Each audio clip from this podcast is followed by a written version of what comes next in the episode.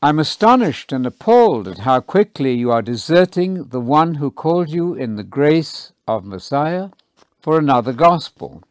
Not that there really is another gospel, but some people are agitating you and aiming to distort the gospel of Messiah. But even if we or an angel from heaven were to preach a different gospel from the one we preach to you, let him be accursed.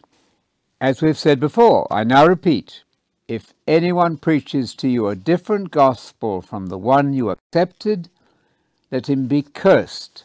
Am I now trying to win the approval of people or of God? Am I trying to please people?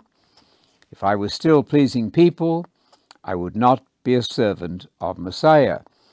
I want you to know, brothers and sisters, that the gospel I preached is not a human idea. I did not receive it from people, nor did they teach it to me, but it came through a revelation from Jesus Messiah.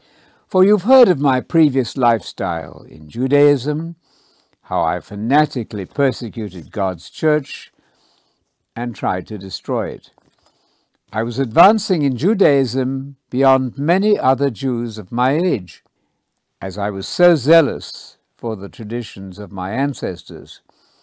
But when the one who had set me apart, even before I was born, and called me through his grace, was pleased to reveal his Son to me and in me, so that I could announce his gospel to the Gentiles, I did not immediately consult with any people, nor did I go to Jerusalem to those who were apostles before me, but I first went away to Arabia and then I returned to Damascus.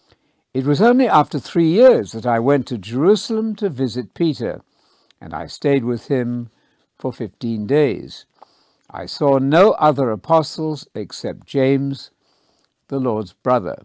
With God as my witness, what I am writing to you is not a lie. I then went to the regions of Syria and Cilicia I was still not personally known to the churches of Judea in Messiah. They had only heard that the person who had been persecuting them was now proclaiming the gospel of the faith which earlier he had tried to destroy. And they praised God because of me.